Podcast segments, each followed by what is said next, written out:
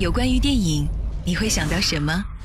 是迷离乱世里的红颜知己，还是太平盛世当中的匆匆过客？是青春年少时阳光灿烂的日子，还是容颜老去后永不熄灭的梦想？在喧嚣的世界中，让我们找一个让心灵栖息的部落，侧耳倾听斑斓的光影跃动，品味生活的点滴感悟。欢迎来到。光影部落格，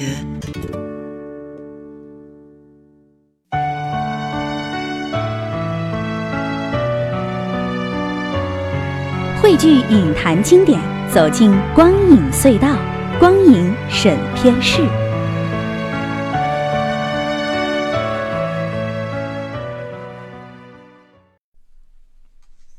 离婚就是相互成全，你放我一马，我放你一马的事儿。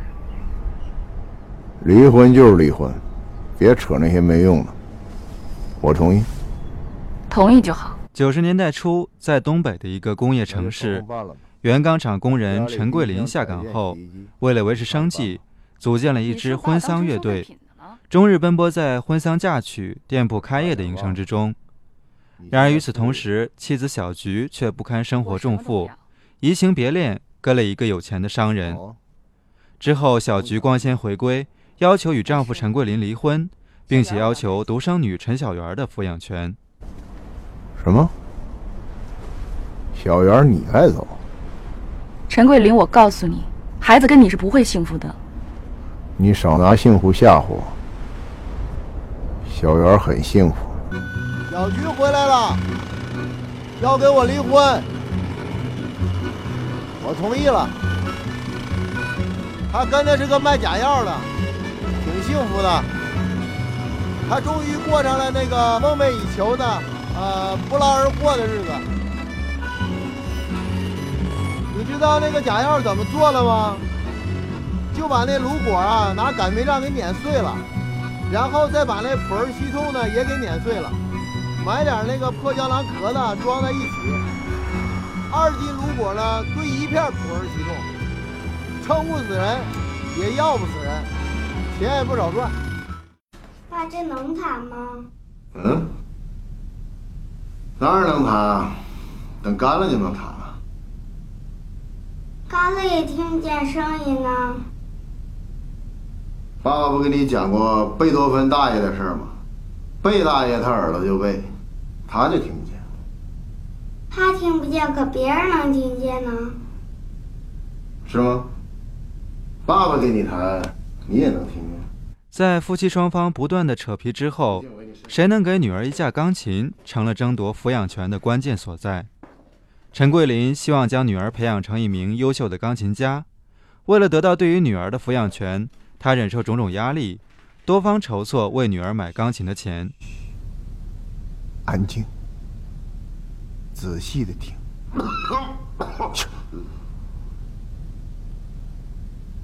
要用心。用心去听，好吧。哆来咪，噔，哆来咪，噔噔噔，哆来咪，噔噔噔噔噔噔噔噔噔噔噔。哒啦哩啦哩哒哩啦，噔噔噔噔噔，噔噔噔嘟，噔噔噔噔噔噔噔噔，嘟嘟嘟，噔噔噔，嘟嘟嘟嘟。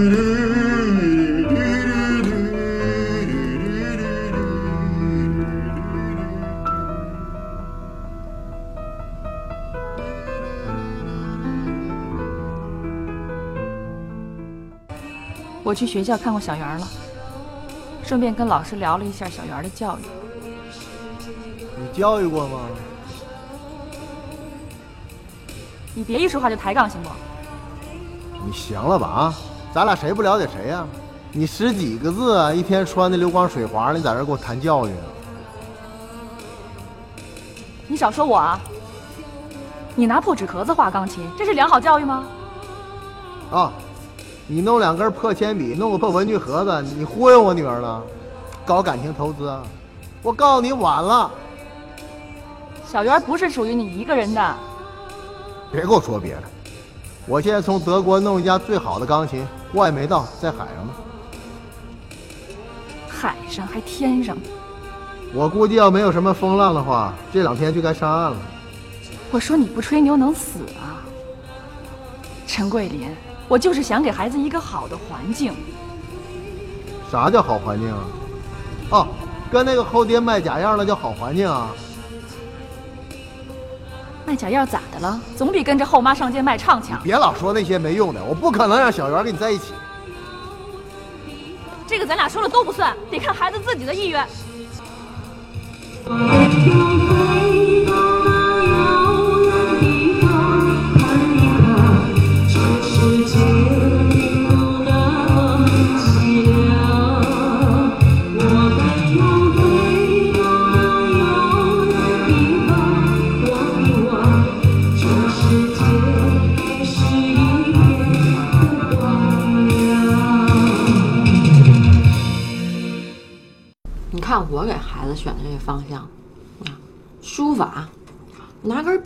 点纸就完了，又省事儿又不费钱，嗯，就费点破报纸啊。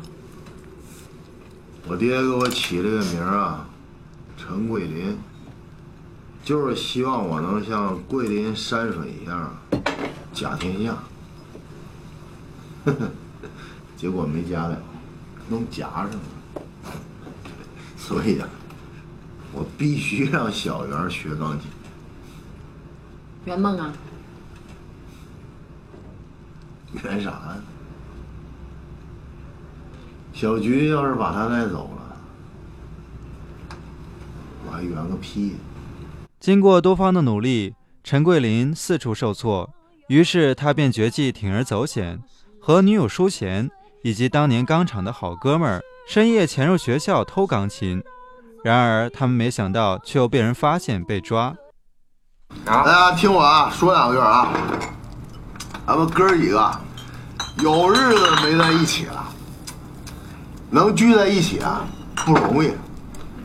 我桂林呢是真心的。今儿咱们一醉方休，不醉不归啊！还是那句话，能喝多少酒就能干多大事儿。咱们今儿喝完了以后呢，争取咱们都干一番。大事业，啊，怎么样，黄导？来，干了！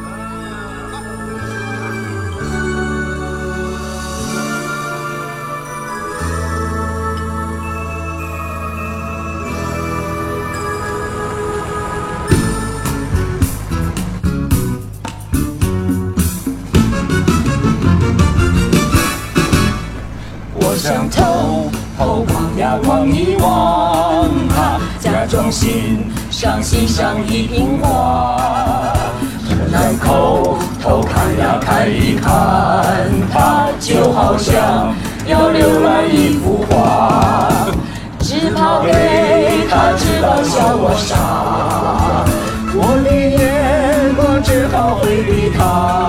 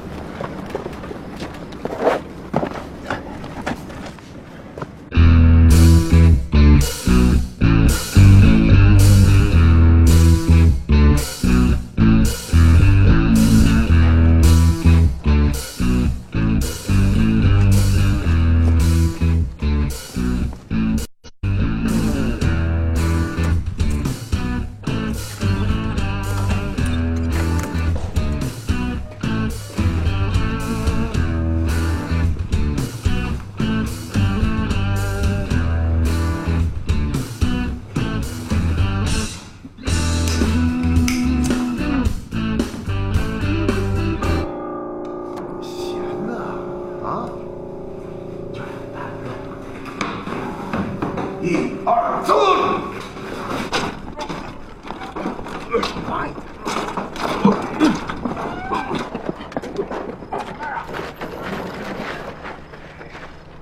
来来来！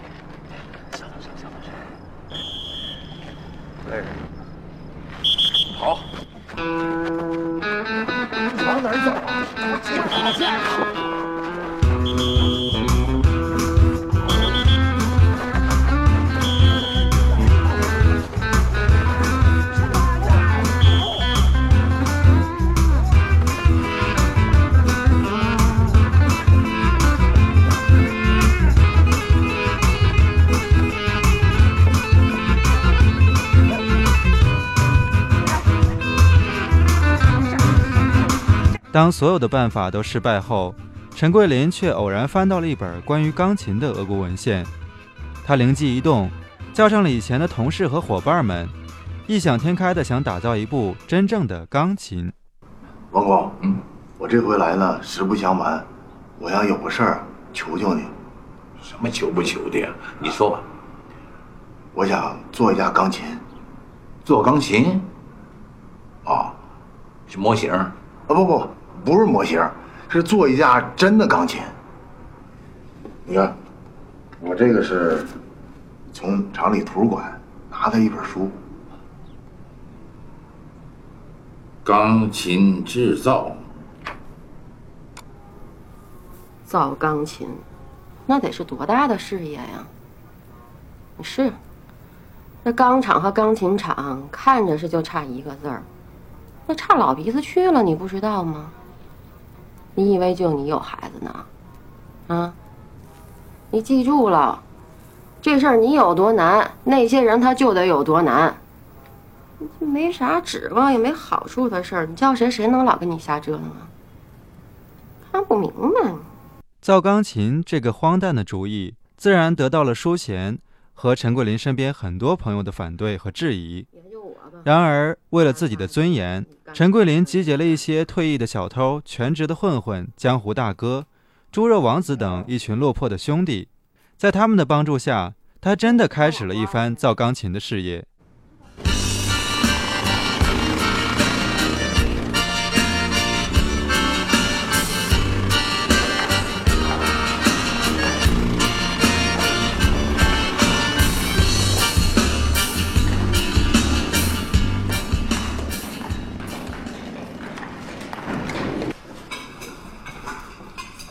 没跟你开玩笑啊！我这做钢琴呢，是一个很大的工程。王工画图纸，完全参考的是俄国的文献。季哥呢，无偿的提供场地和材料，对不对？舒贤，他已经完全放弃了他的歌唱事业。你就说王大美那样的吧，他也要主动请缨，要求做饭，为的是什么？为的是小圆能有一架钢琴，能一辈子不离开我。他们这么做让我很激动，你知道吗？啊，你以为没有你们这几块料，我就弄不成这事儿是吧？你看你还生气了？我当然生气了。那谁让我们是朋友呢？那那那什么呀？哦，你还很为难是吗？那就赶紧找二姐夫去，我去找汤头啊！我找不了二姐夫啊！打上次那事儿之后，他连公园都不敢去了。你又不是不知道他那人，那上一辈子班了，连迟到都没有，你把弄局子里去了。你去啥公园啊？我们这回去的是工厂。然而说到底，造钢琴不可能是一朝一夕就能完成的工作。苦口婆心的劝诱是一回事儿，真刀真枪的操作起来又是另外一回事儿了。在造钢琴的过程中，不断遇到的问题，也让陈桂林和舒贤之间的矛盾越来越深。现在事情整成这个样子，大家心里边都挺难受。还只要难受啊？是吧？我得抓紧时间了，必须要在开庭前把这个琴给整回来，要不就来不及了。你这钱就是整出来了，啊？你就敢保证小袁不跟着他妈走了？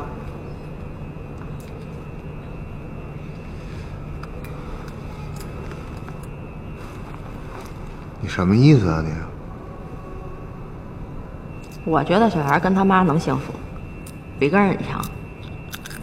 哦，我明白了，你是怕小袁留在我身边，以后咱俩搭伙过日子，给你添累赘是吧？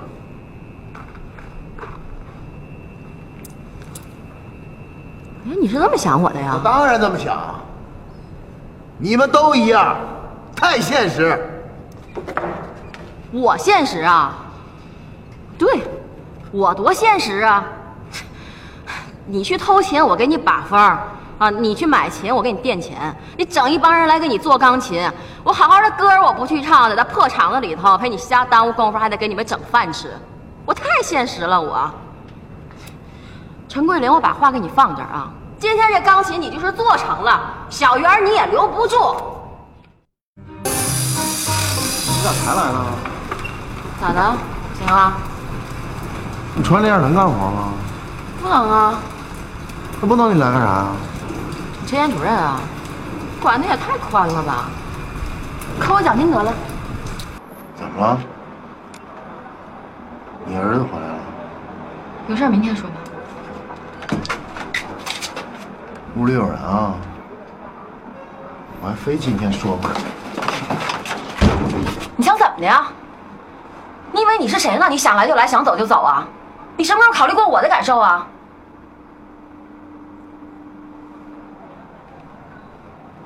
隔壁老王吗？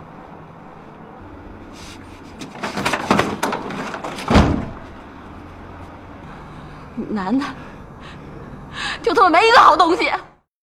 小袁，还是跟你走吧。你到底怎么想的？我也说不好。你不会怪我吧？时间过得真快啊！一晃儿的，小圆都长这么大了，就跟昨天的事儿似的。在各种压力的迫使下，陈桂林走投无路，终于决定还是将孩子的抚养权让给了自己的妻子。可是这架理想中的钢琴，他还要继续的造下去。这个时候，他造的已经不是给孩子的钢琴，而是自己心中的那份尊严。在有的人的眼里，他是回家的坐标；在有的人的眼里啊，他就是两根烟筒。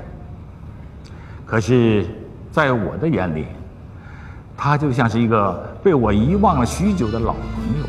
影片的男主角王千源在戏中贴近九十年代的造型，以及他不留痕迹的表演风格，完整的塑造了一个真实而特别的父亲形象。他带有超越常规的黑色幽默的表演，让整个影片拥有温暖的质感。虽然故事讲述的年代环境艰辛，物质缺乏，但片中王千源饰演的陈桂林下岗后自谋生计，他充满小人物的生存智慧和豁达乐观的生活态度，将平凡的生活过得有滋有味，充满快乐与激情。我们总要试着做点什么。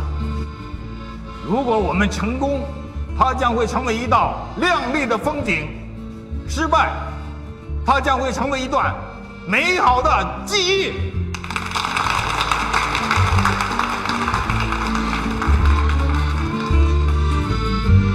影片的最后，这架钢的琴终于被制造出来。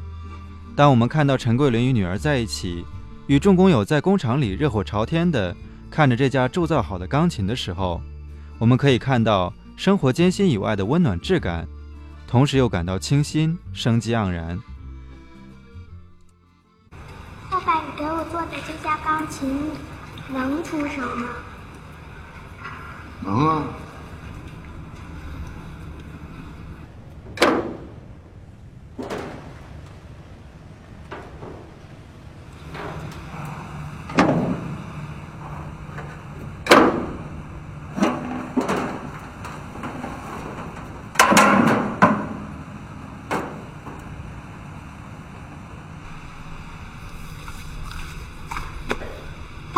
你见什么？